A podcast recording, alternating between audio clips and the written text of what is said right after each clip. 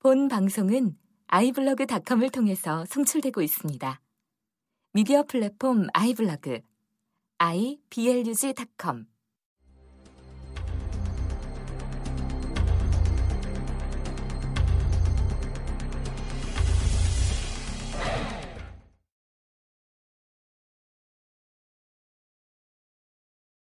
그럼 이 침몰 사건과 무슨 연관성이 있을까?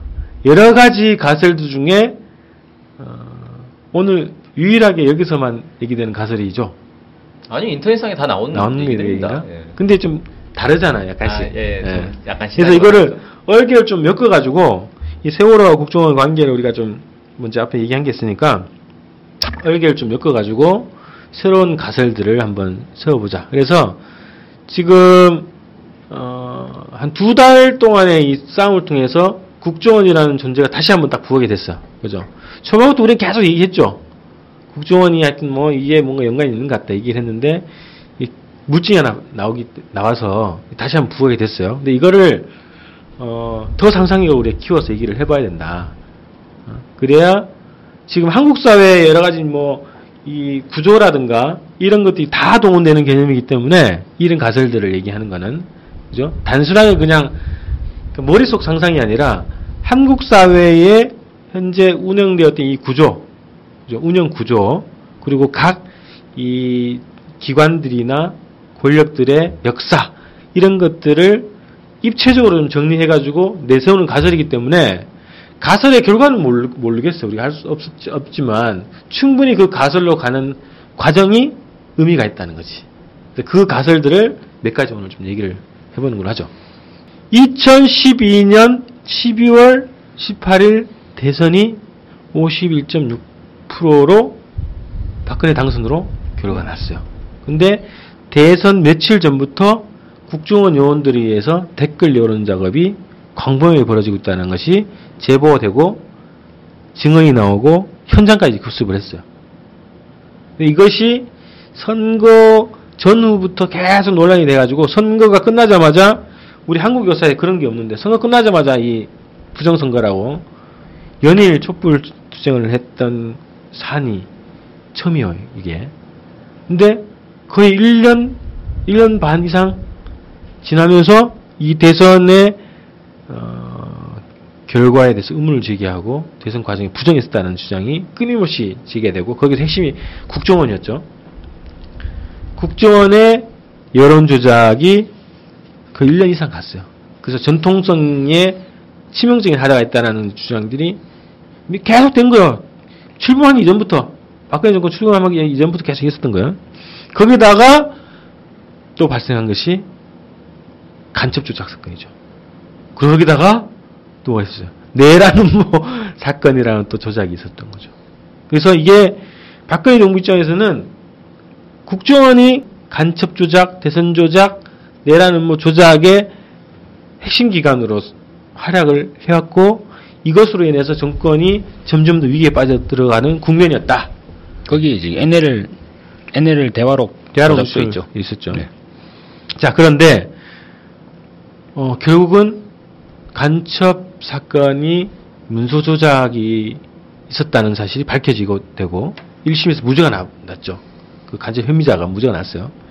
그러면서 4월 15일 날 남재준이 직접 나와서 3분짜리 사과문을 발표하고 돌아갑니다.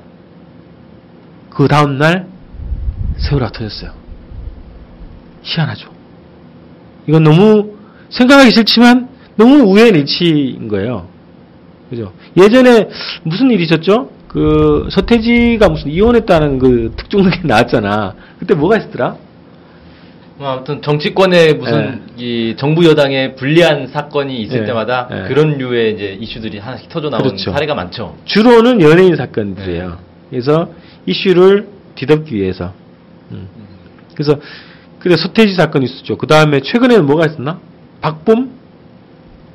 그죠? 투애니원의 박범 사건이 있었잖아요. 중요한 사건 사건이 있을 때마다 정권이 위기 상황이 닥칠 때마다 어, 이게 또 전환용. 그래 그게 이명박 때 아주 이제 그죠? 심했죠. 근데 박근혜까지 이어지고 있어요. 그래서 세월호 사건이 정말 딱 진학으로 보면 두 가지인 거예요.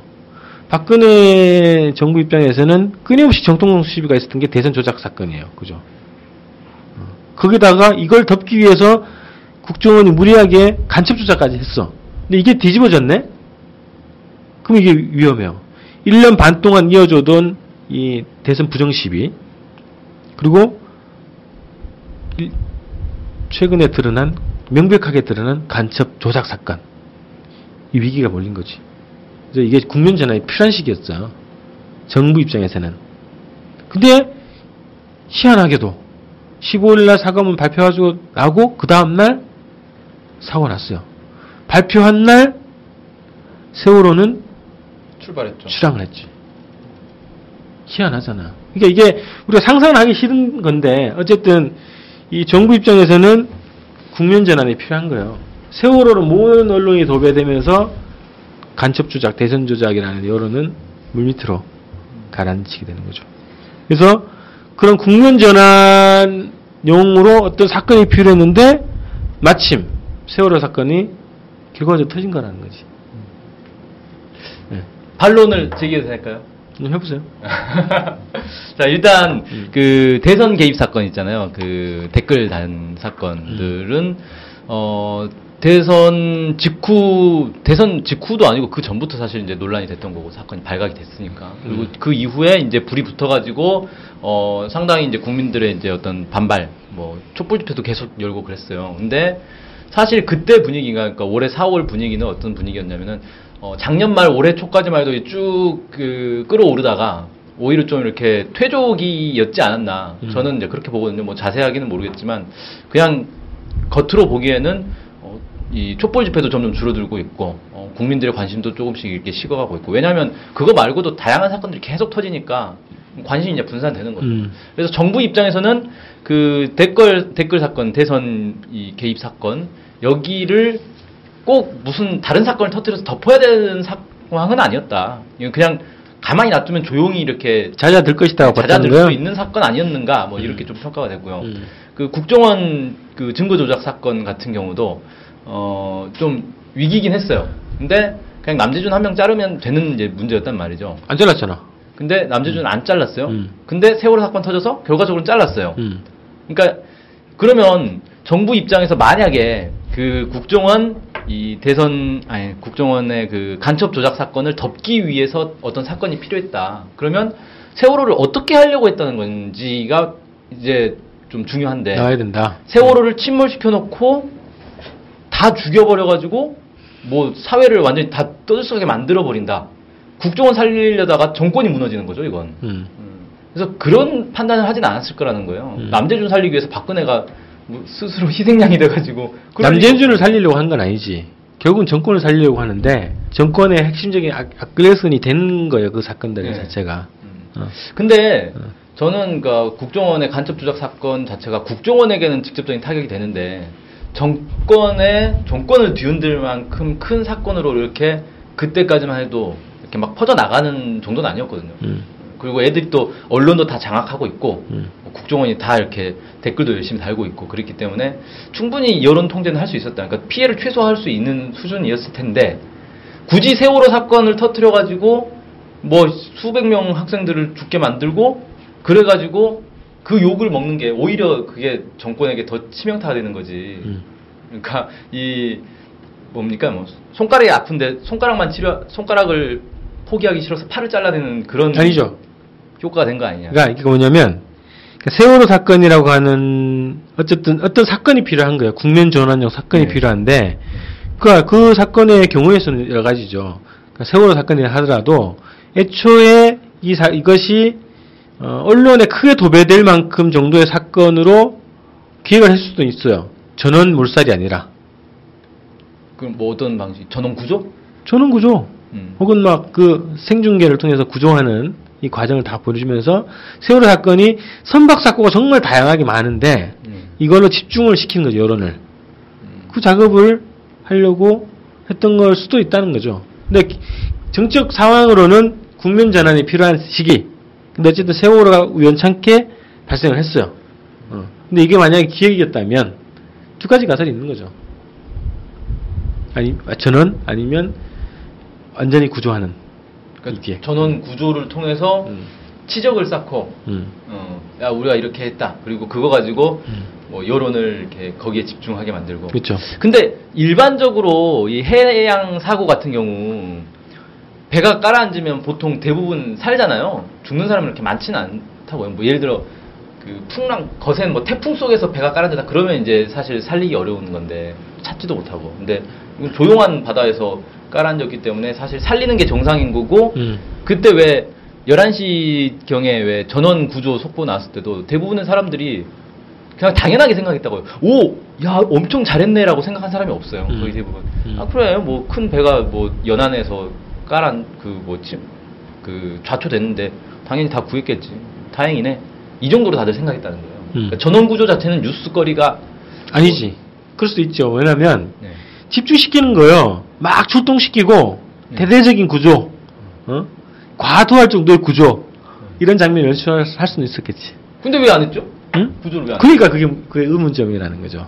근데 지금 뭐 음. 재판 과정에서도 그, 이 단원고 학생도 그런 얘기를 했잖아요. 자기가 해경한테 안에 학생들 더 있으니까 데리고 나와야 된다라고 얘기했는데, 음. 쳐다만 보고 안 움직였다. 음. 이건 의도적으로, 진짜 원래 이 해경이 본능적으로 사람이 위험에 처해 있으면 가서 구조하는 게 거의 본능 아닙니까? 그런 훈련을 받죠. 예. 어. 근데 쳐다만 보고 안 들어갔다는 거예요. 음. 그러니까 의도적으로 안 구했다는 건데, 음. 만약에 그런 어떤 전원 구출 쇼, 이걸 통해서 국면 전환을 하려고 했다면 도저히 이제 이해할 수 없는 그렇죠. 일인 거죠. 그래서 그거는 작전이 어긋났다. 라고 봐야 되는 거 아니냐는 거지. 아 전원 구출 작전이 네. 원래 다른 시나리오였는데 어. 게 시나리오인데 아니라? 그거였는데 그런 거 아닐까 싶은 거죠. 그게 뭐가 있을까요? 해경이 그냥 구해도 어쨌든 자신의 치적이 되는데 음. 이상하네. 국정원이 와서 구조하는 시나리오는 아니었을 거 아닙니까? 어쨌든 저희는 저는 거기까지. 아. 국면 전환이 필요했고 어, 우연찮게 서울호가 서졌다. 그러니까 국면 전환이 필요한데 세월호가 우연히 침몰을 했고 그걸 국면 전환용으로 나중에 활용하자 뭐 사후 사후 계획 뭐 이런 거였을까요? 그러니까 우연, 우연찮게 발생한 연속적인 사- 사건이기 때문에 이거는 개연성, 기획설을 봐야 될 수도 있다는 아 거지. 사고 자체를 네. 기획한 네. 거일 수도 있다. 그렇게 봐야 될 수도 있다. 음. 하는 거죠. 애초에 목표가 음. 선박을 침몰시켜서 전원 구조하려 했는데 음. 이게 잘 안 돼가지고 마치도 전원 몰살인 것처럼 음. 이막 작전 계획이 막 왔다 갔다 하잖아요. 음. 저는 그렇게 가는 가설은 음. 그런 것보다는 음. 최대한 좀 상식의 범위 내에서 음. 상식의 범위라고 하는 거는 이제 그들의 상식의 범위 내에서 예를 들면 어 지금 이스라엘이 가자 지구에 계속 폭격을 하고 있지 않습니까? 그러면서 지금 천 명이 넘어갔죠 사망자가 음. 어, 그런 상식에서 그리고 이제 이스라엘 한 의원이 그런 얘기했지 않습니까? 팔레스타인 어머니들은 다 죽어야 된다고. 음. 어? 저들이 지금 테러리스트를 키우고 있다는 그런 경도된 이런 이제 이데올로기즘적인 인간 증오 사상에서 출발하는 그런 상식에서 어쨌든 출발해 보면 저는 이제 그런 상식이란 게 무슨 얘기예요? 그러니까 그 현 집권자들은 그런 인간 증오 사상을 가지고 있다라는 상식에서 출발하자는 건가요? 아니요, 저는 언제 그런 말 안 했습니다. 그냥 그런 상식에서 출발하자는 거죠. 음. 이스라엘 얘기 알아서 판단하세요. 뭐, 뭔 소리인지 알 수가 없네. 그런 상식에서 그러니까 대한민국의 박근혜 정부에 대한 얘기는 하지 않았습니다. 하지만 이제 지금 20, 2014년 지구촌에 여러 국가들의 위장자들은 그런 사상이 있어요. 그러니까 뭐 남을 극단적으로 이제 배격하고 그를 위해서는 살인도 마- 마치도 이제 애국의 행위로 그렇게 용인되는 그런 사상에 심취한 국가들이 많이 있다고요. 네. 대표적으로 이제 이스라엘을 제가 말씀드린 거고, 그리고 미국의 이라크전이라든지 미국의 아프간전, 지가 무슨 세계 경찰이야, 세계 조폭이지 않습니까? 뭐 그런 이제 경도된 사상들이 지구촌에 만연돼 있지 않습니까? 제가 박근혜 정권을 특징해서 말씀드리지 않았어요. 저는 다음 주에 잡혀가기 싫어요. 뭐 그런 설마 뭐 그런 않겠죠. 이제 네. 사건에 그런 이, 이 사고 방식의 연장에서 봤을 때 음. 저는 이제 그 그런 이제 위정자들이 가지고 있는 애국이라고 하는 이 단어 속에 사람 목숨에 대한 부분은 사실상 그렇게 중시하지 않다고 봐요. 어. 그러니까 다 국가 일이니까 어쩔 수 없는 거 아니냐. 그들도 뭐 이- 이런 식의 정서가 있을 거라고 보고 애초에 기본은 이거는 다 이제 엎어버리는 거 아니냐. 음. 왜냐면은 아까 전에 이제 권혁 대표님께서 말씀하신 내용들이 만약에 맞다면이란 전제하에 제가 이제 말씀을 드리면 그런 부정선거에 대한 의혹들과 간첩 수사 사건들의 의혹들이 나타나고 있는데 나타나는 거는 국민적으로 이제 그러니까 이 무분별한 무작위적인 국민들이 그런 관심을 가지고 있는 게 아니에요. 처음부터 지향을 박근혜 정권의 문제점을 밝히자. 그리고 이제 정권의 문제점을 국민들에게 알리고자 하는 그 집단이 있다는 거죠. 그 행동하는 집단. 이른바 네티즌? 무서운 집단. 예, 그런. 예. 지난 광우병 사태 때부터 이제 집 아고라 아고리언 예, 부터 시작해서 정부의 좀 비판적인 세력 그렇죠. 네, 이른바 이제 그 자생적 네티즌들, 예, 그분들의 그런 관심과 지향들이 있어요. 네. 음. 그것을 돌려야 되는 거예요. 그것을. 어. 그들이 지금 촉을 잡았다는 거예요. 이 부정선거와. 음. 왜냐면은 다가오는 육사 지방선거에서 지방선거 한 달 반밖에 안 남았거든요. 그러면 또 이제 사이버, 그때 사이버 댓글 팀이라든지 국정원의 댓글 팀, 댓글 공작 팀 전부 다 처벌받지 않았지 않습니까? 그냥 그들 앉아 있는 거거든요. 그 사람들. 그 사람들 뭐 했겠습니까? 아, 월급 받고 있는데 계속 일은 해야 되잖아요. 여론조사 계속했죠. 네, 그걸 당연히 여론, 여론조작이 아니라 심리전. 음. 예, 대북 심리전을 계속 했을 것 같아요. 예. 애국이라는 이름 하에 음. 예. 그걸 하기 위해서는 국민들의 부정선거에 대한 타겟이 육사지방선거에 다가오면 다가올수록 점점 더 꽂힐 수밖에 없는데 이게 불씨가 불이 발화될 수가 있어요 불이 그러니까 이제 이 석가탄에 열심히 숯불을 부- 붙이려고 하는데 숯에 불이 붙어버릴 수가 있다고 그러면 꺼지기 힘들거든요 그래서 지금 이제 석가탄에 가스 토치로 붙이는 이 상황에서 물을 부어버리는 거죠 예. 이른바 이제 세월호 침몰 아무도 구하지 않았다. 음. 마치도 그런 뉘앙스를 주면서 이건 이건 이상할 왜냐면은 침몰한 이후에 언딘이라고 하는 음, 듣보잡의 업체가 드러나더니만 그 언딘이 이를테면은 우리가 지난번 얘기했던 보는 리처도도 이제 뭐 안 되고 해군 해군도 안 되고 뭐 해군 참모총장이 통영함을 보내는데도 그것도 안 되잖아요. 예. 이런 정황들을 보면 일관되게 음.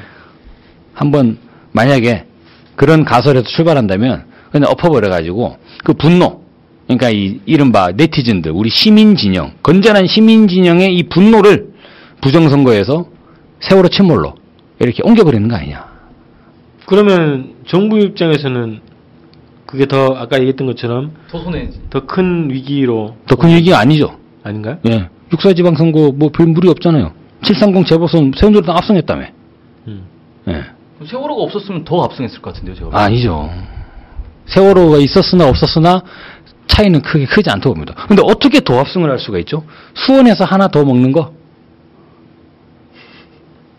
또 합승이 안 되잖아. 선거는 예. 사실 거의 이길 수 있는 데는 다 예, 이기는데 예, 예. 지방선거 같은 경우는 사실 육사 지방선거? 네, 육사 지방선거는 세월호 때문에 오히려 새누리당이 이 선- 저는 성과를 아니라고 덜 봅니다. 냈다라고 그 국정원 심리 전 전단 전담 팀들 그리고 이제 이 국방부의 사이버 사령부 요원들 음. 그 숨은 아마 훈장 훈장 받는다고 생각할 거예요, 그 사람들. 음. 아니 근데 그러니까 음. 제 얘기는 뭐냐면은 이게 논리적으로 쉽게 말해서 어 댓글 부정 문제, 아니 그 대선 부정 문제와 그 다음에 간첩 조작 사건 이런 걸로 인해서 정부의 분노가 끌어오르고 있는데 이 분노를 세월호를 세월호로 인해서 이 끌어 분노가 끌어오르도록 분노의 이 소재만 바꾸는 거 아닙니까? 그렇죠. 여전히 정부에게 끌어오른 분노는 있고 심지어는 댓글이라든지 예, 간첩 조작 때문에 정부에게 이렇게 분노를 느끼던 사람들보다 세월호 때문에 정부의 분노를 느끼는 사람이 훨씬 늘어났고 그 이 분노의 깊이도 훨씬 깊고 예. 그왜 자기한테 분노가 막 끌어오르는데 거기에 기름을 부어서 더 분노해라 이렇게 하냐 이거예요. 그게 이해가 안 된다는 거죠. 여기는 물을 붓다는 거, 길에 없다는 얘기네. 물을 부은 게 아니죠. 분노가 지금 더 끌어오르고 있잖아요. 막. 그렇게 되는 데에는 제가 아까 그 예상을 못한 건가요? 사상 감정에 대한 말씀을 드렸는데 저는 일단 이 만약에 저는 지금 이제 이 정부 측에서 세월호 유가족 분들의 지금 이 막 거의 뭐 단식에 지금 막 모든 걸 다 바쳐가지고 지금 아이들의 이 죽음을 밝히기 위해서 애를 쓰고 계시지 않습니까? 전 이거 지금 정치권 내에서 정부 공무원 중에 이거 예- 이- 이렇게 가리라고 예상한 사람은 한 명도 없다고 봐요. 만약에 아까 이제 뭐 4월 달에 남재준 국정원장이 이제 사과 발표를 하는데 만약에 그때 이제 가정을 해봅시다. 가정을 국정원 내에서 뭔가 사건 하나 필요한 거 아니야? 라고 할 때 아니 그렇게 되면 관련 유가족들이 대책위를 구성해가지고 100일이건 100일 이상이건 끝없이 끝까지 투쟁을 하면서 온갖 수백만 명의 국민들이 거기에 노란 리본을 달면서 화답해 나설 것입니다. 절대 안 됩니다. 라는 예상을 누가 했을까? 어, 아무도 못했을 거라고 봐요. 일단 저지르고 보자. 예. 왜냐면은. 이전의 사건들 NLL 노출록 공개 그리고 이제 뭐 부정선거에 대한 대선 부정선거에 대한 논란이 있었지 않습니까? 그건 논란이지만요. 그리고 이제 이번에 간첩 조작 게다가 이제 무인기 사건 예. 이런 그런 내용들을 볼 때 뭐 그냥 뭉개고 온 거지 않습니까? 한마디로 말해서. 세월호도 그냥 뭉갤 수 있을 것이다. 그러니까 그들에게는 천안함의 경험이 있거든요. 뭉개자. 음. 일단 그러니까 계속 사고를 쳐, 쳐 나가는 거지 이렇게. 다만 그 시스템을 유지할 수 있다는 거죠. 전자개표의 시스템을. 아 근데 이 양 분위기를 그러니까 어쨌든 목적은 분위기 전환인 거잖아요. 지금 정부와 국정원에 쏠리고 있는 국민들의 이 분노를 분위기 전환이라면 돌려야 예. 된, 예, 돌리는 게 목적이었다는 얘기를 지금까지 하고 있는 건데 그럴 목적이었으면 이왕이면 정부에게 화살이 안 돌아오는 방식을 쓸 수도 있는 거 아니냐는 거예요. 굳이 세월호 업 침몰해가지고 국민들이 죽었는데 보니까 정부가 제대로 구조도 못했고, 그러니까 실제로 정부가 잘못이 없다 하더라도 그런 상황이면 국민들은 정부 탓을 하게 되잖아요. 야 이놈의 정부가 진짜 망하려나 보다 저런 것도 못하냐 이렇게 되는 건데 이왕이면 그런 거 말고 정부에게 화살이 안 돌아가면서도 국민의 관심을 확 쏠릴 수 있는 그런 사건들도 충분히 가능하지 않냐 이거예요. 예를 들면 어떤 거? 연예인들이 집단으로 마약을 하면 되잖아요. 그건 오래 안 가지. 아, 그걸 오래 못 해요. 아니, 연예인 그러니까, 집단 마약을 예전에 많이 했지 않습니까? 그러니까 그런 류의 것들도 충분히 생각할 수 있는데 굳이 네. 이런 사실 무리수를 둔 거잖아요. 저는. 잘 모르겠는데 네. 이게 이게 그 사람들이 이런 거 이를테면 이제 아웅산 폭파 테러를 한다든가 칼기 만약에 뭐 그 폭발한다거나 83년에 아웅산 같은 것들이 음. 만약에 다시 한번 재현이 된다든가 비행기가 하나 떨어져 비행기는 뭐 이번에는 자주 떨어지죠. 배. 음, 배. 반복은 죽음이잖아요. 아 근데 네. 칼기 사건 같은 경우는 북한이 했다. 그래서 국민들의 분노가 북한으로 딱 몰리면서 정부는 완전히 피해갈 수 있었잖아요. 그래서 저는 북한의 소행이라고 하려고 했던 것 같아요. 처음에. 근데 진도는 너무 남쪽이라. 원업 니쳐다가 망한 거지. 아 그거를 아 원래는 군산에서 격침시키고 북한이 한 거다라고 하려고 했는데 그게 실패하고 진도에서 엎은 거다? 아니 그거는 모르겠는데. 그거는 그거는 아 모르겠는데. 근데 예. 그 심리적으로 추적을 해보면은 각동기 박사 얘기가 일정하게 이런 게 있어요. 초지일관 사건 날 때부터 박근혜가 했던 얘기는 뭐냐면 뭐예요? 해경 얘기하죠. 제3자들 해경 입장에서 계속 네. 얘기한다고. 뒤집으시고. 그죠? 해경 그다음에 또 뭐 뭐예요? 처음에 그 선원들 어, 선장 선원들 그죠? 선장이 일- 살인마다. 이- 아, 일관되게 그렇게 간다고. 근데 그 심리의 흐름으로는 이해가 되네. 그죠? 아 정부에게 책, 그 어. 책임이 안 올 거라고 그렇지. 생각했다는 그러니까 그 판단은 일단은 얘네들은 무슨 사건이라도 저지를 수 있어. 예, 1단계를 이제 이해할 수 없는 이준석 선장, 빤스 입고 도망간 이준석 어. 선장의 타겟을 두고 했지. 그게 안 된다면 이제 그 다음 카드는 유병헌. 음. 구원파. 음. 완전히 종말론이다. 네. 이렇게 이제 한 종교를 매도하면서 이제 종교의 문제로. 음. 왜냐하면 또 선원들이 또 그런 이- 있으니까 그것도 안 되면 제 3선에는 해경이 포진하고 있어요 또. 어. 그렇죠. 뭐 그런 식. 그러다가 안 되면 이제 사선에 남재준과 김장수 아니냐. 어. 지금 남재준 김장수까지 날아가 버렸네. 근데 나같이 사선이 제일 먼저 날아간 것 같은데. 예. 거의 뭐 그러니까 이게 캠프가 얘네들의 개념 그 그러니까 그 흐름 그 감정 흐름선으로는 그게 맞는 것 같고 그래서 일관되게 정부의 책임이 아니라 그죠? 남의 책임으로. 남의 책임으로 돌리고 그런데 이 국민적 반응 자체가 예상과 다르게. 예상과 다른 게 예상과 다르게 아예 핵심을 찍어버렸잖아요. 예. 시작부터 찔러버려. 시작부터 이거는 청와대로 가자. 예, 청와대로 가자. 네. 그게 경험이 뭐냐면 태안 그 해병대 캠프 사건 있잖아. 그렇죠. 예. 그게 우리는 해결된 걸로 알고 있잖아. 네. 근데 이번 사건을 통해서 드러난 게 1년 반 동안 청와대에서 1인 시위하고 계셨던 거야, 유족들이. 예. 원래 정부에 약속하고 뭐 초반에 했던 거 있잖아. 예, 아, 정부가 다. 말을 그리고. 그 업체, 그 대한 그 관리했던 그 운영했던 업체가 또 다른 이름으로 뭐 영- 영업을 개- 재개하려고 그러다가 유족들의 항의를 받고 또 관두고 어. 이런 과정이 있었던 거야. 음. 네. 이게 얘네도 그렇게 생각했겠지. 좀만 지나면 그냥 아, 우야우야 할 수 있다? 할수 있다 생각할 수 있겠지. 야, 근데 그렇게 본다면 진짜 저는 이제 만약에 그런 생각을 가졌었다라면 음. 그 진짜 인간도 아닌 악마들이지. 그 인- 인간으로서 생각할 수 있는 근데 게 지금 얘기하다 보니까 그런 것도 충분히 가능하겠다는 거네, 그죠? 근데 저는 예전에 그 1985년 남영동인가요? 네. 그 영화 있잖아요. 영화, 네. 영화 그 영화 보면은 그막 정기 고문하고 고문을 하다가 자기 집에 전화하잖아요. 음. 음. 어, 아빠 일찍 갈게. 그래. 아, 그 맞아. 그 사람으로 안 보이잖아요. 그거. 어, 그 애들 그대로 국정원 그대로 다 있는데. 그렇지. 예. 맞아. 아니, 다 있는데라고 하면 허위사실 프로 걸릴 것 같으니까 뭐그 상당히 있지 않을까요? 예. 그러니까 우리가 이 여기 우리 매번 방송할 때마다 얘기했는데 설마라는 거 있잖아. 설마 인간이 그럴 어. 수가 있나? 우리 너무 착해. 그래서 우리 개념은 이해가 안 되지만 대한민국 표준으로 돌아가야 돼요. 맞아. 걔네들이 했던 예. 그 역사를 좀 정확하게 봐- 음. 보자 이런 얘기죠. 그 정도 사람 죽이는 건 일도 아니다. 음. 근데 아니, 이게- 그게, 그게 그냥 이렇게 가는 게 아니라 애국의 이- 애국의 이름 하에 그 걔네 그들이 이야기하는 정권 안위를 위한 국가의. 국가의 예, 안, 예. 안보를 위한 음. 이 국가를 위한 희생이고 뭐 정 안 되면 나중에 뭐 천안함 용사들처럼 훈장 추서하고 이제 그렇게 할 수도 있는 거고. 그러니까 반정부 세력으로부터 정부를 예. 지키기 위해서 뭐든 할 수 있다 이런 거잖아. 음. 아, 그런데- 막 설득되고 있는데. 그렇지. 아. 그런데 국민들의 지금 사상 감정이나 정부에 대한 입장이나 한국 사회를 바라보는 입장 자체는 예전하고 완전히 다르게. 질적으로 성장돼 있지. 그러니까 이걸 못 본 거야. 그냥 국민들이 어. 그러한 저는 그런 생각이 들어요. 그런 이제 사상 감정에다가 국민들이 그 근원지에다가 음. 미사일을 날린 거예요. 음. 그래가지고 중심부가 히로시마가 때려져 버린 거지 그냥. 음. 완전히 멘붕에 빠져버린 거잖아요, 애들이. 아, 내첫 번째 주장에 이게 어, 나름 설득력 있는데요, 이거? 야, 시나리오가? 더 좋아졌어 이게 완벽해지고 있어 지금. 어, 아, 그래요? 좋아져. 근데 이해할 수 없는 여러 가지 있지. 그럼 전원 구조라는 거는 뭐냐? 음. 그리고 출동하려 했다고 얘기되지만 주- 서류상 출동한 국방부의 이 어, 그러니까 애- 그거는 이렇게 해명이 되는 거죠. 음. 애초에 구조를 안 할 계획이었던 거. 계획 자체가. 근데 그건 뭐야? 그러면? 전원 구조는 뭐야? 그거는 음, 뭐 오보죠. 언론사에서 오보로 낸거 아닐까? 아니 그거 그 오보라고 할 수 없지. MBC 기자들이 현지에서 오보 저기 오보라고 얘기했는데 밀어붙였잖아 전원 구조라고. 그건 뭐 오해가 있었겠지. 거지. 오해가 있었다. 왜냐면 참하게 보려고 그러지 자꾸.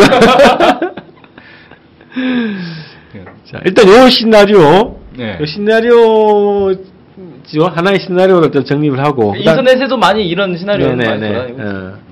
아, 이, 쟤네들의 본질을 새롭게 알게 됐네 우리가. 아, 얘기하다 보니까. 아, 이 그냥 있는 게 아니야. 출연 고정하고요. 자, 다음 어, 새로운 또 주장을 가, 가지고 오셨는데. 예. 그 초창기에 초반에 이 구조 영상이 이제 공개되지 않았습니까? 해경에서 공개한 음. 구조 영상에 특이한 복장을 한 사람이 발견이 됐어요. 사람들이 관심이 집중됐죠. 그 음. 사람이 바로 누구죠? 오렌지맨. 네, 오렌지맨. 도대체 이 사람 누구냐? 음.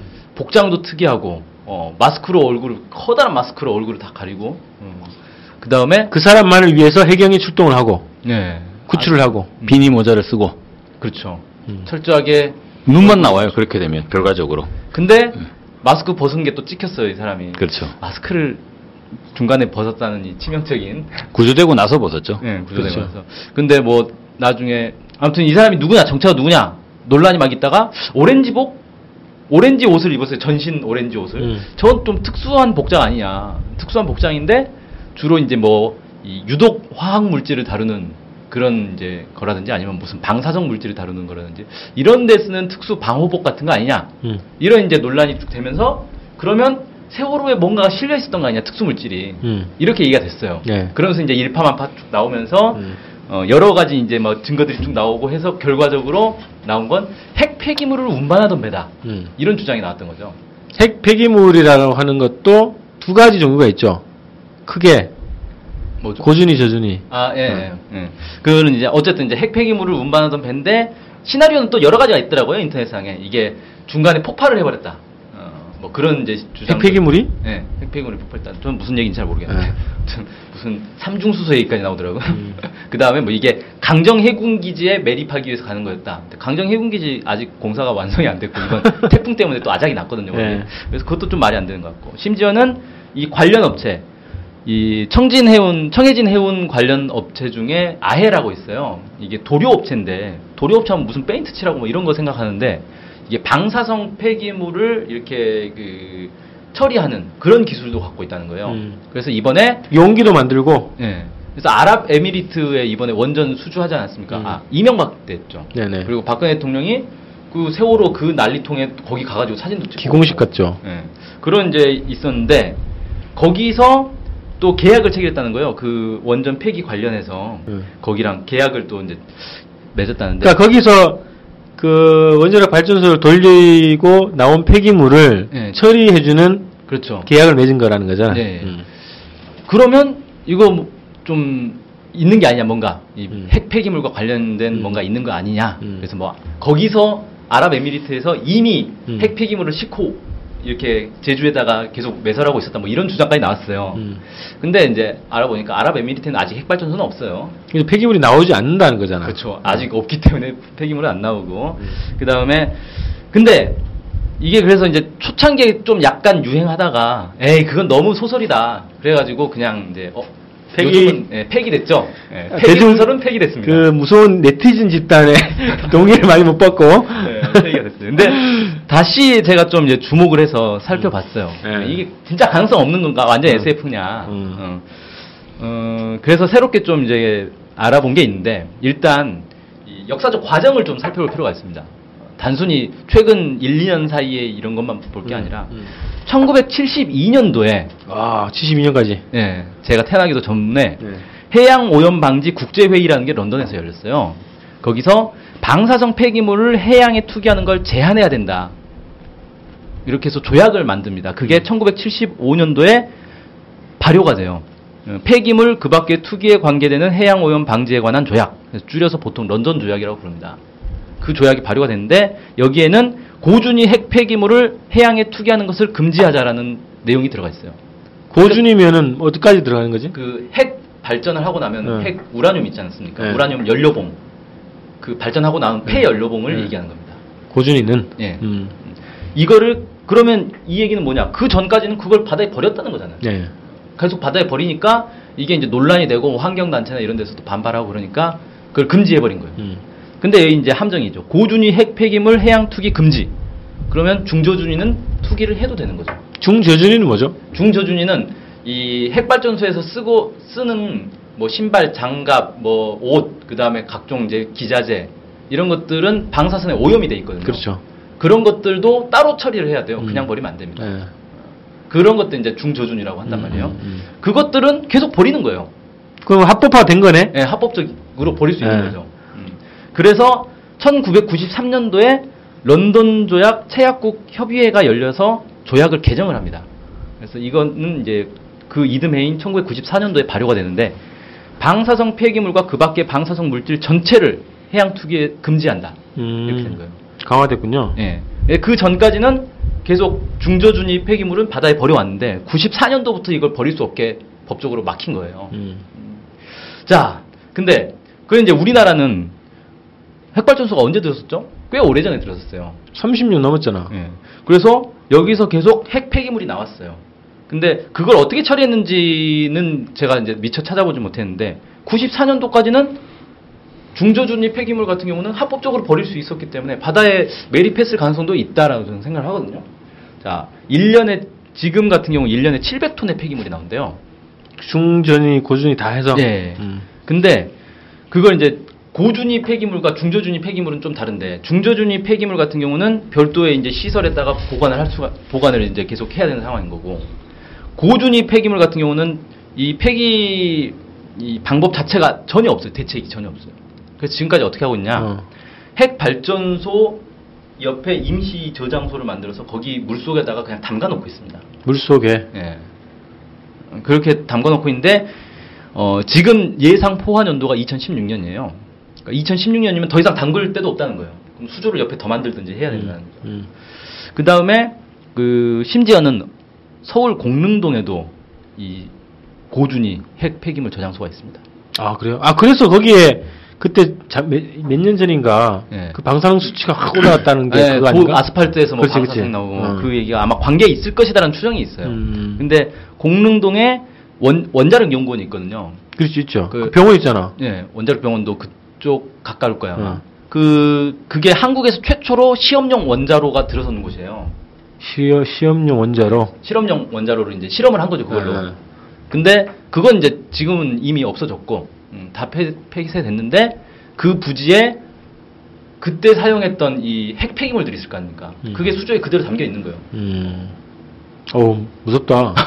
서울 이 인구 밀집 지역 네. 한복판에 그게 그 있어요. 고준위 핵 폐기물 저장소가 음. 그래서 부자들은 강남에 사나? 방사선에서 쪼, 쪼, 조금이라도 멀리. 목동도 멀잖아요. 그렇죠. 노원에서. 공릉에서 다 먼 곳에 부자 동네가 있네요. 신기하네. 아무튼 그런 이제 이 상황. 자, 근데 이 문제 이제 이 핵 폐기물 문제를 해결하기 위해서 1986년도부터 방패장 논의가 시작됩니다. 방패장 지어야 된다. 더 이상 임시 보관은 안 된다. 처음에 얘기됐던 게 경북 영덕과 울진에서 어, 울진을 지목을 했어요. 여기가 괜찮겠다. 음. 근데 주민들이 반발을 했죠. 취소가 됐어요. 1990년도에 충남 안면도에 방패장 지정을 했다가 또 주민들이 반발해서 취소하고 94년도에 경북 울진 취소 95년도에 인천 구럽도 선정했다가 취소 2003년에 전북 부안 선정했다가 취소 2005년에 겨우 경주에 최종 부지가 확정이 됐습니다. 음. 그러니까 몇 년입니까? 거의 20년을 방패장 지정했다 주민들 반발하니까 취소하고 지정했다 취소하고 이게 반복됐던 거예요. 20년. 아 민주적인 상황이었네. 그래서 결국 이제 2005년에 결정됐으니까 그러면 어떻게 됐냐? 공사를 열심히 했어요. 그로부터 10년이 지났죠. 올해가 10년인가요? 예, 올해 이제 2014년 7월 며칠 전입니다. 며칠 전에 1단계가 완성이 됐어요. 음. 완공이 됐어요. 그러니까 그동안에는 전혀 못 써먹었던 거죠. 그러면 거의 한 30년을 방패장을 지어야 된다라는 얘기가 나온 건 뭡니까? 방패장이 필요했다는 얘기잖아요. 음. 방패장이 필요하다는 얘기가 나오고 나서 30년이 지나서야 1단계가 완공돼서 이제야 좀 이제 갖다 넣어놓을 수 있는 상황이 됐어요. 네. 그러니까 그동안 얼마나 많이 쌓였겠어요. 1년에 700톤씩 폐기물이 나왔다는데.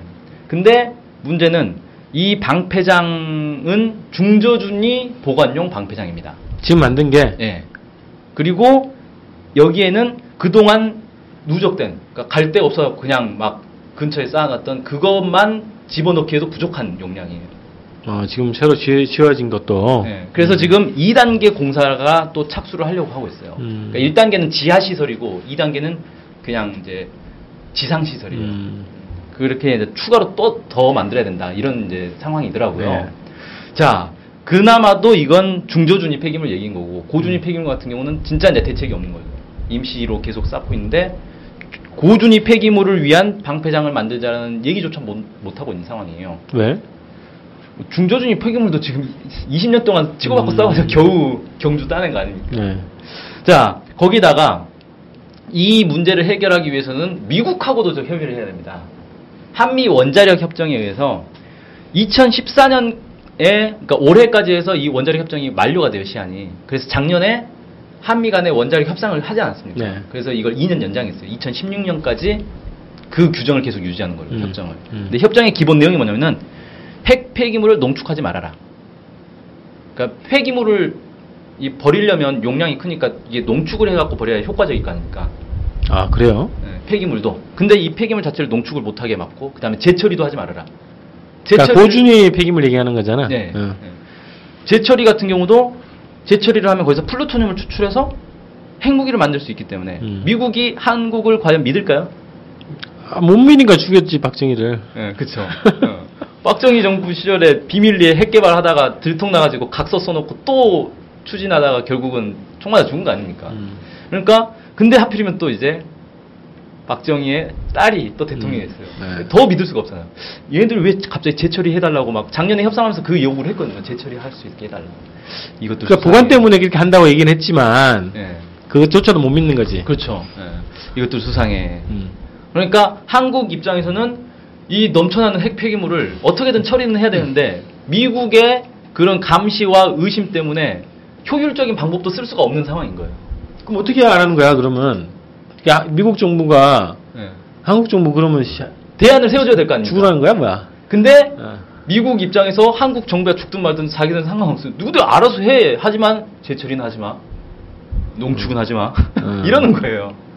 미쳐버리겠네요. 예, 미쳐버리겠죠. 아 이건 무슨 뭐 이렇게 보수 진보 떠나가지고 네. 열받는- 위, 위험한 거지 또. 예, 열받는 문제잖아요. 음. 그러니까 어떻게 합니까? 이제 극단적인 방법을 쓸 수밖에 없어요. 몰래 버리자. 음. 옛날에도 몰래 버리지 않았냐? 뭐 아무 문제 없다. 몰래 버리자. 음, 음. 근데 미국이 당연히 반대를 하겠죠. 야 미국 몰래 버리자. 미국 몰래 버리자. 아니 미국 왜 반대할까요? 위, 여기 위- 조약 위반이잖아요. 런던 조약 위반이잖아요. 아 국제법 위반이다. 예. 그러니까 국제법을 잘 지키는 미국. 자기가 공범이 될 수는 없잖아요. 예. 자기들은 몰라요. 저는 미국은 아마 몰래 버릴 가능성이 매우 높다고 저는 태평양에 많이 생각하지만. 버릴 거야, 아마. 예. 근데 그건 뭐 어차피 추정인 거고 미국의 원래 이제 행실을 봤을 때 아마 몰래 버리지 않겠냐라는 추정은 음. 가능한데 음. 자기들은 몰래 버리더라도 자기의 사실 관할권에 있는 나라가 그걸 몰래 버리다 들통난다 그러면 자기까지 욕을 먹을 수 있기 때문에 음. 난 공범 못하겠다. 너네 그런 짓 하지 마. 버리는 척하면서 또 딴 데 빼돌리는 거 아니야? 음. 이럴 수도 있는 거잖아요. 음. 그렇다고 그거 맨날 쫓아다니면서 제대로 버리는지 확인할 수도 없는 거고. 그래서 어, 미국 몰래 버리기로 작정을 하고 음. 누가 이 일을 할 것이냐. 음. 청와대 다 미국의 이 정보원들이 가득 있지 않습니까? 이걸 할 수 있는 데는 청- 국정원밖에 없다. 너네가 조용히 처리해라 미국 몰래. 음. 이렇게 된 거 아닌가. 그래서 국정원에서 이걸 위해서 특수 목적의 화물선이 필요했고 그게 세월호 아니냐라는 음. 이제 추정이 나오는 거예요. 네. 예. 이게 이제 사실 이런 비밀 작전을 하는데 군대가 좋긴 하지만 군대는 이제 작전 지휘권이 미국에게 있기 때문에 오히려 미국한테는 취약하죠. 미국을 미국 몰래 일을 하기에는 취약하죠. 그래서 국정원이 동원됐고 국정원이 이 작업을 위해서 세월호를 도입했고 그래서 이제 도입 과정부터 까다롭게 한 거예요. 이게 적합한 벤지 할 수 있겠는지 까다롭게 나온 거고 증축 과정, 운영 과정에서도 다 개입을 한 것 아닌가. 자 그렇게 해서 어, 그럼 이제 그 실제로 인천에서 그럼 핵 폐기물을 싣고 가다가 중간에 이제 제일 만만한 데가 그래도 이제 영해 밖에 나가서 버리는 게 그나마 안심이 되겠죠. 음. 자국 영해에 버리는 건 솔직히 양심이 떨릴 거예요. 악마라며. 악마라도 양심은 있을 거예요. 그래서 영해 밖으로 나가는 구간이 딱 군산 앞바다란 말이에요. 그 구간에 나갈 때 이제 AIS 신호를 딱 꺼놓고 버리고 다시 들어오는 그런 이제 시스템을 고민하지 않았겠는가 음. 싶어요. 네. 자, 그런데 문제는 국정원에도 미국의 정보원들이 많이 있을 거라는 겁니다. KCIA잖아 국정원이. 예. 음. 뭐 이름만 비슷하겠죠. 네. 아무튼 국정원에 당연히 미국이 국정원은 그래 너넨 독자적인 정보 활동해라 이렇게 놔주지 않겠죠. 네. 당연히 이 작전이 새 나갈 거라는 거예요. 네. 예, 박정희 때도 핵 개발 비밀리에 한다고 했지만 다 새 나가지 않았습니까? 그래서 미국에서 이걸 포착한 거예요. 이것들 봐라. 헛쭈구리 나 몰래 일을 꾸미고 있었어? 안 되겠다. 이것들 현장에서 현장범으로 체포해야겠다라고 생각하고 본업 리처드를 군산으로 투입한 게 아닌가. 음. 투입을 했어요. 그래가지고 새벽에 이제 조우를 합니다. 어, 버리려고 하는데, 근데 여기서부터는 이제 정확하지는 않아요. 아니, 뭐 지금까지도 정확한 건 아니죠. 소설이, SF 소설이긴 한데, 여기서부터는 이제, 어, 가능성은 여러 가지가 이제 열려 있어요. 실제 버려, 버리고 나서 들켰는지 아니면 버리지 못하고, 어, 그냥 먼저 들켰는지는 모르겠는데, 어쨌든 본업 리처드가 와서, 너네 지금 뭐 하냐? 어, 지금 왜 AI 신호도 꺼놓고 지금 어디 가고 있는 거야? 라고 하니까 그대로 이제 내빼는 거죠. 영이 안으로 이제 일단 들어와 버렸어요. 근데 영이 안에 들어왔는데 거기서 그 본업 리초도 엄청 큰 항공모함 아닙니까? 그게 쫓아다니면서 이걸 하는 게 예, 쉽진 않겠죠. 그래서 안 되겠다. 아쭈 도망을 가? 그럼 우린 잠수함으로 추격한다. 그래서 이제 잠수함으로 또 출동을 시켰어요. 그래서 진도까지 이제 쫓아온 거예요. 근데 진도에서 이제 엎치락 뒤치락 예, 잠수함 추격하고 본업 리처 아니 저기 세월호는 열심히 도망가고 하다가 뭐 이 도망가는 과정에서 이제 급격히 이렇게 도망을 가다가 엎어졌을 수도 있고 아니면 잠수함과 이제 엎치락 뒤치락하다가 충돌을 했을 수도 있고 뭐 다양한 경우의 수는 있지만 어쨌든 그 과정에서 엎어져 버린 것 같습니다. 엎어져 버리고 나서 정부 입장에서는 이제 보고를 다 받았을 거 아니에요. 가장 먼저 국정원에 보고를 하게 돼 있으니까. 그리고 거기 선원들 중에는 분명히 국정원 직원도 있을 거라고 거의 이제 보여지고 음, 특히 이상한 정황들도 있지 않습니까? 전날 갑자기 새로운 직원이 투입이 되고 뭐 이런 과정이 있었기 때문에 그 중에 이제 가장 의심받는 사람이 오렌지맨인 거고 이런 사람들이 국정원에 연락했겠죠. 어, 큰일 났습니다. 미국 군함이 갑자기 나타났어요. 어떻게 할까요? 그러니까 야 일단 도망가. 그랬겠죠. 도망가다가 결국은 이제 엎어졌어요. 어, 큰일 났습니다. 이거 도망가다가 진도의 앞에서 엎어졌습니다. 어떻게 할까요? 일단 다 덮어. 우리 알아서 할 테니까 가만히 있어. 해군 경비정 출동시킬 거니까 가장 먼저 탈출해. 이랬겠죠. 옷 갈아입고 있어. 사복으로. 그래서 해경 경비정이 오자마자 선원들부터 일단 다 빼돌린 거죠. 이게 입을 맞춰놔야 될 거 아닙니까? 어떤 일이 있었는지. 그래서 하고 본업 리초더가 이제 또 왔어요. 우리가 구조해 줄까 하고 이제 태연하게 우리가 어떻게 구조하는데 도와줄까? 하니까 아니 됐습니다. 어, 가까이 오지 말고 그 주변 구역이나 수색해 보십시오. 이렇게 막아버리고 모두게 막고. 그 다음에 이 어쨌든 가장 중요한 건 이런 사건 자체가 그런 이제 과정 자체가 알려지면 안 되잖아요. 핵 폐기물을 운반하다가 엎어졌다. 어, 미국 군함에게 쫓겼다더라. 이런 게 알려지면 안 되기 때문에 그 사실 덮는 게 이제 더 급한 거예요. 구조는 뒷전이고. 그런 상황에서 우왕장한 거 아니냐. 야 선원들만 일단 빼오고 뭐 증거 혹시 남는 거 있는지 다 수색해가지고 증거 있으면 다 치우고 이거 하느라고 구조에는 아예 신경을 못 써버린 건 아닐까. 음. 거기까지인가요? 여기까지. 어. 우리 곽 박사 의견 한번 줘보시죠. 아, 난 먼저 의혹이, 어, 그래요? 핵발전소가 남동쪽에 있잖아, 이렇게. 그렇죠. 해안가로. 경남, 전남 네. 쪽에 있죠. 근데 거기 있는 거를 이렇게 실어다가 인천까지 와서 실어서 간다고? 그러니까 만약 목포항이나 부산항에서 출발하면 어. 더 의심을 받을 수 있기 때문에 어. 화물차로 이 인천까지 실어 날라. 그러니까 아니, 그러니까 핵발전소에 다 감시하지 않을까? 그래서 뭐 나가고 들고. 그러겠죠. 어. 어. 조심히 했겠죠. CCTV를 끄고. 자주 꺼지잖아요. 뭐 해경 아파트도 맨날 꺼지고 그러는. 자, 그리고 군산 앞바다에서 미 본현 미쳐들하고 조우했다 그러면 승객들이 못 봤을까요? 새벽 시간에 다 자고 있었죠. 아무리 다 자고 있으면 새벽 3 인데. 한두 명이라도 못 봤을까? 그게 뭐 갖다 박은 것도 아니고 음. 어, 좀 떨어진 이제 상황에서 음. 거기서 이제 방송을 했겠죠. 무전으로 때려가지고 야 너네 뭐야 거기 잠깐 기다려 우리 간다. 뭐 이런 식으로 했겠죠. 말이 안 통했던 거 아닐까? 아 hello 막 이러니까 영어를 할 줄 아는 사람이 없었나요? 아, 근데 그게 그 큰 배가 바다에서 일단 조우를 했다면 예. 승무원들 예. 그죠? 예. 승무원들도 봤을 거고 근데 음. 새벽 3시에 밤바다 나가 보세요. 아무것도 안 보여. 배가 불은 켜고 다니잖아 군함들이 불을 과연 켰을까요? 어.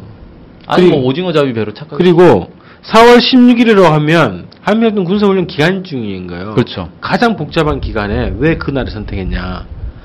버리는 날을. 아 버리는 날을 왜 그날로 했는가? 어. 미스테리죠. 네. 아니 그날 처음 버리기 시작한 날이 아닐 수도 있어요. 그 전부터 계속 버려왔던 음, 음. 뭐 아 근데 그 특히 조심해서 할 거 아니야. 이, 이 미군의 군함이랑 잠수함이 왔다 갔다 하는 특히 집중되는 훈련 기간에는 더 조심해서. 근데 그 구간은 훈련하는 구역은 아니었을 거예요. 아니 그 항행 경 무슨 군부구역이 다 아니, 있다며. 저는 뭐 다 이 그 가설 자체가 이 일단 한미 동맹에 반하는 거잖아요. 그렇죠. 음. 가설이. 네. 그 박정희인데 완전히. 그렇죠. 한미 동맹 하면은 국정원은 자다가도 일어나야 되잖아요. 애들이. 그렇지. 대한민국보다 더 남재준이가 군부 출신이고 또. 대한민국의 뿌리가 한미동맹이기 때문에 그리고 이제 원래 국정원에서 출세하려면 한미동맹 하면은 아예 그냥 눈에 불을 켜야 되지 않겠어요? 그러죠. 예. 대한민국보다 하지만 진정한 애국자가 있었던 거죠 거기에. 아니 그래서 그래서 저는 이 국정원의 국정원의 직원들이 사상적 동료를 했을 것 같아요. 그래서 뭐가? 미국에 밀고 아닐까요? 미국의 허가도 받지 않고 동맹의 허가도 받 미국의 동맹 허가라고 하면 좀 이렇게 좀 식민 막 예속적인 이런 어, 어감이 들잖아요. 그래서 동맹의 허가를 받지도 않고 우리 자의적으로 그죠? 아주 효과적인 이 한미 동맹 체제를 한미 공조 체제를 훼손하는 이거는 검은머리 미국인들 입장에서는 전혀 용납할 수 없는 비상사태 같은데 그렇죠. 그런 비상사태가? 이게 일시적인 게 아니라 지속적으로 이루어지고 있었다는 것에 대해서 이것도 이게 뭐 노무현 정부나 김대중 정부 시절이 아니라 이명박 박근혜 정부 시절에 이런 게 있었다는 것에 대해서 저는 잘 수긍하기가 어렵네요. 저 가사를 그 받아들일 수 없다는 거죠. 예. 박정희 정부도 박정희 예. 예, 박정희 정부도 결국 독자적 핵개발 하려고 그러다가 예, 독자적 죽었지. 개발을 하려고 했던 거잖아요. 음. 그러다 죽었잖아요. 예. 그러니까 애국자들 있다니까 목숨 걸고 이제 아 근데 핵 이거는. 남재준의 국정원장 국정원 이전부터 그러니까 국정원장 남재준이가 파악을 하고 있어야 되는 사안이잖아. 이 정도 만약에. 그런 거라면 예. 그렇죠. 만약에 그런 남재준이 군부 출신이고 이 아, 말씀했던 것처럼 한미 동맹의 절대적 신봉자인데 음. 미국의 허락이나 합의 없이 독자적 행동을 한다? 쉽게 이해가 안 되네. 근데 이 쭉 앞서 이제 이 배경을 쭉 설명드린 게 뭐냐면은 그만큼 한국 입장에서는 이게 다급한 상황이었다는 거예요. 음. 이거 빨리 상태라 그런 예. 거는 있네. 이게 그게 별로 저는 다급하게 느껴지지 않는데요, 그게. 그 우리나라 정부 공무원들이 그 다급하게 느낄까? 왜냐하면 한미동맹에 의거했을 때 그냥 쌓아라 그러면 그냥 쌓겠지 뭐. 야족하겠죠, 계속. 아니, 거기서 방사성 폐기물을 그렇게 아, 그건 뭐 함부로 지방자치단체의 문제가 되겠지, 나중에. 근데 이게 사실 90년대부터 논란이 많았어요. 왜냐하면 90년대부터 이미 막 포화 상태여가지고 이미시로 막 쌓고 막 이런 일들이 있었기 때문에 이거 빨리 해결해야 된다는 게 이쪽 업계, 그러니까 이쪽 계통에서는 계속 문제 제기가 되던 거였거든요. 근데 제가 그 90년대 때 그 얘기를 많이 들었단 말이에요. 이게 시- 진짜 심각하다. 어, 무조건 반대만 할 게 아니다. 무슨 환경단체에서 무조건 반대만 하는데 상황 모르고 하는 거다. 지금 아주 심각한 상황이다. 이 얘기를 90년대 들었는데 이제서야 방패장이 완성됐다는 건 그동안 그 이 심각한 상황이 20년간 그대로 지속이 방치가 됐다는 건데 음. 이 관련 부서에서는 정말 심각한 문제였겠죠. 절박한 문제였겠죠. 음. 어떻게든 해결을 해야 되는 상황이었던 거예요. 글쎄요, 저는 그게 그렇게 심각했던 문제였는지 잘 모르겠네요. 그러니까 아까 말씀드렸을 때 이제 그 위정자들의 이 심리 상태로 봤을 때 국민들야 이런 이런 게 이런 게 절박한 문제보다는 이번에 그 미국에서 한 마디 나왔잖아요. 박근혜 정부의 외교 안보 라인에 대해서 지적 수준이 떨어진다. 아마 그 똥을 질질 쌀 것 같은데 네, 그런 얘기 들으면 네. 그런 게 심각한 사태 아닌가요? 자, 그래 여기 두 가지 지금 가설 가설이라기보다는 하나는 세부적인 시나리오, 또 네. 하나는 이제 정황적 근거에서 그런 것도 가능하다. 기획설이죠. 네. 기획설이고 하나는 어 어쨌든 이 왜 그렇게 어, 배경. 어, 움직이게 됐는가에 대한 어떤 좀 쭉 이제 시나리오를 쓰신 건데 약간 이제 어 결이 다르긴 한데 어, 두 가지 어쨌든 가설이에요. 어, 근데 여기서 우리 박사님께서는 네 가설을 더 지지를 해. 아니 그게 아니라 제가 뭐 누구 지지하는 그런 게 아니라 이를테면 이번 세월호 사고 세월호에 보면 50톤급 초대형 트레일러가 세 대가 이제 들어갔잖아요. 네. 이번 세월호에. 음. 그러면 여기에 선적된 내용을 전부 다 폐기물이라 하더라도 이게 150톤이 되고 근데 문제는 이제 이것이 폐기물이라고 할 때 700톤이라고 하시잖아요. 1년에 700톤. 예. 그러면 이게 고준이는 그거를 이제 제가 알기로는 납으로 아예 밀봉을 한다고 알고 있어요. 그래가지고 시멘트 납 이런 건가? 콘크리트를 붙죠. 납으로 싸고 네. 납으로 싼 다음에 그 이제 드럼통. 드럼통이 나오는데 그거를 콘크리트로 밀봉을 해서 방사선이 나오지 않게 해서 이제 물 속에 음. 보관하겠죠. 왜냐하면 물이 이제 중성대를 흡수하기 때문에. 근데 저준이도 마찬가지 공정을 거친다는 거예요. 그러면 이게 700톤이긴 하지만 실질적으로 이제 만약에 포장을 하고 나면 예, 엄청 드럼 내에 포장이 됐을 때는 중량이 무지하게 늘어날 수 있겠죠. 그래서 뭐 7,000톤 내지는 2만 톤 이런 식으로 막 늘어날 수가 있겠어요. 음. 근데 그렇게 되면 이걸 대략 톤수를 맞추려 그러면 매번 투기를 해야 되는데 고준이만 머리겠죠. 중저준이야 뭐. 근데 고준이를 바다에 투기하는 거면 전 IAEA에 걸릴 것 같거든요. 미국 아니 런던 조- 조약에 걸린다며. 아 예. 그 IAEA도 당연히 신고해야 돼요. 핵 폐기물 문제는. 그냥 아. 국제 원자력 기구에 예. 왜냐면은 예전에 그 대전에서 대전 원자력 연구소에서 그 우라늄이 몇 그램이었나요? 1g도 예. 다 됐을 거야. 아, 그게- 제철 실험 한게 걸렸잖아. 그게 없어져 가지고 음. 난리 났지 않습니까 한미 간에. 아니 제철이 실험용으로 썼다는 거 아니었어? 그 결국은 이제 실험용이었다고 실토를 했죠. 음. 실험용으로 써버렸다. 음. 미안하다. 근데, 예, 음, 감히 우라늄을 썼단 말이야. 그치. 다시 말했으면 핵실험을 했다는 거잖아요. 음. 그러니까 이를테면 이게 핵폭발 실험을 했다는 게 아니라 음. 핵을 가지고 뭔가 연구를 했다는 거잖아요. 그거에 대해서 이제 상당히 발간한 바가 있는데, 근데 이 고준위 폐기물을 무단 투기했다 이러면은 안 걸릴 수가 없다. 그러니까 적어도 김재규가 와도 몇십 번 오- 올 만한 사안이라는 거죠 이게. 올해 10월 한 번 26일 날 한 번에 끝나기 어려운 김재규가 제2의 김재규가 등장하는 건가요? 시가스리가를 먹어도 몇 번은 먹어야 되는. 근데 어쨌든 하, 하나는 확인되는 거네. 한국의 이 그 원자력 폐기물 자체가 포화 상태에 있고 그건 맞죠. 예. 심각한 상태로 본다는 거잖아요, 그죠? 그렇죠. 그것과 연관성이 있지 않은가? 왜? 그 연결고리가 아해라고 하는 그렇습니다. 업체예요, 그죠? 네. 주식회사 아해. 예. 음. 아해는 유병원 회장의 세모그룹의 호. 아 호가 아해입니까? 아해. 아 그렇구나. 네. 세모 세모그룹의 계열사죠. 네, 계열사죠. 음.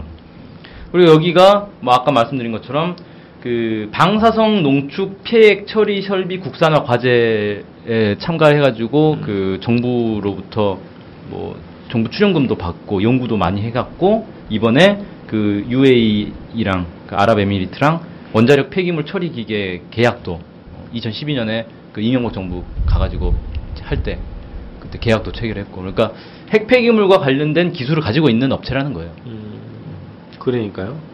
그러니까 이 그 세모그룹을 딱 보니까 정부 시책 있잖아. 정책하고 맞, 맞춰서 이 그 업종을 키우는 것 같더라고.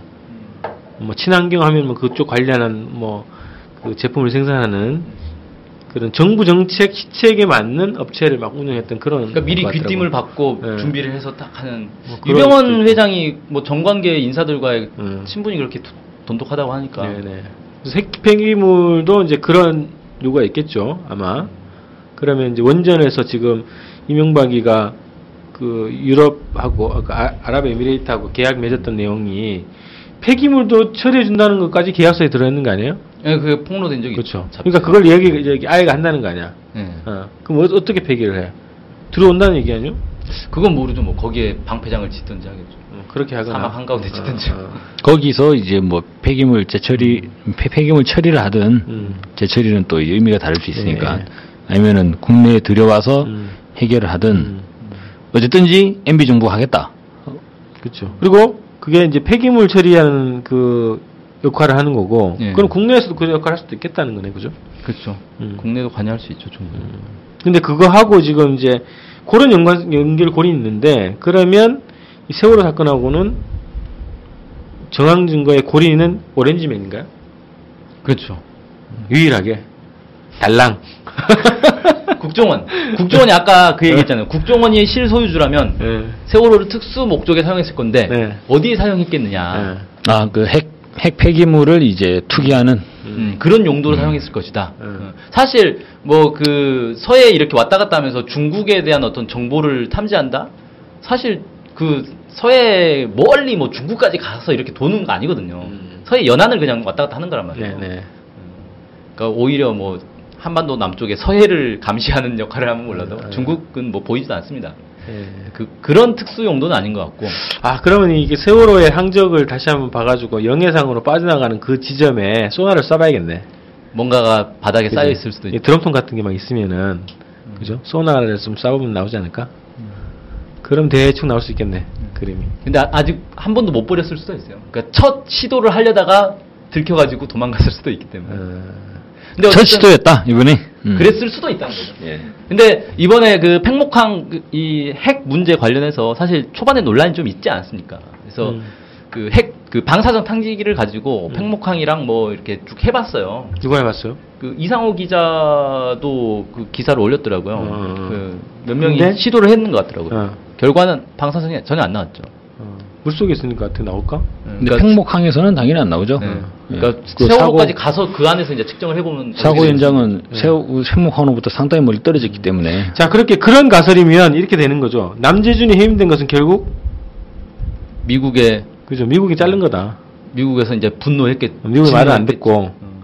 그러니까 한국의 국정원장을 임명하는 건 지난 민주정부 때는 몰라도 10년 동안 몰라도 그 동안에는 다 미국의 낙점이나 이런 양해나 이런 게 없으면 도저히 할 수 없는 자리 아닌가요? 그죠? 그렇죠. 그러니까 얘가 날라간 거는 결국은 어, 미국과 뭐 세- 모종의 임무가 미국에 들켰기 때문이다. 이게 볼 수도 있겠네. 네. 그런 논리라면. 그죠? 그렇죠. 가능성이 있다고 봅니다. 네, 네. 한국의 국정원장은 어, 미국의 낙점 없이 되기 힘든 지- 자리고 그런 관계이기 때문에 네. 어, 남재준이 해임된 거는 쉽게 볼 문제는 아닌 것 같다는 거죠. 세월호하고는 직접적인 관계도 없는데 없는 것으로 보여지는데 뜬금없이 갑자기 해임이 네. 되니까 좀 황당한 거죠. 그렇죠. 핵 폐기물설로 보면 남재준의 해임 이유가 확연하다. 어, 일정하게 뭐 이렇게 논리적으로 이- 이해는 되네요. 연결은 되네요. 아 근데 저는 네. 너무나 충격적인 이 견해를 밝히셔서 그래요? 처음 들어봤어요? 님께서 아니요, 그러니까 이 전체적인 내용이 음. 아우 저 너무나 놀라워서 새롭게 듣는 얘기들이 많죠. 뭐 72년까지 가잖아. 네, 아주 뭐 이거 영화로 만들면 재밌을 것 같아요. SF 영화인데. 자, 그래서 이게 저런 거죠. 이제 우리가 현상을 딱 가지고 분석을 하게 되잖아. 뭐그 정한 증거가 없기 때문에. 그런데 거기에 어, 혐의자들을 쭉 놓고, 그죠? 모든 혐의자를 놓고 이 사람들이 과거 행적을 봐야 되잖아. 그죠? 범죄의 이 이유를 밝히려면 그 사람의 과거를 보고 뭐 가족 관계도 보고 하잖아요. 그렇죠. 얘가 어릴 때 무슨 뭐 고아였는지 아니면 뭐매 맞는 가정에 자랐는지 이거 다 보잖아. 프로파일링. 그렇죠. 그런 게 필요한 거죠, 지금.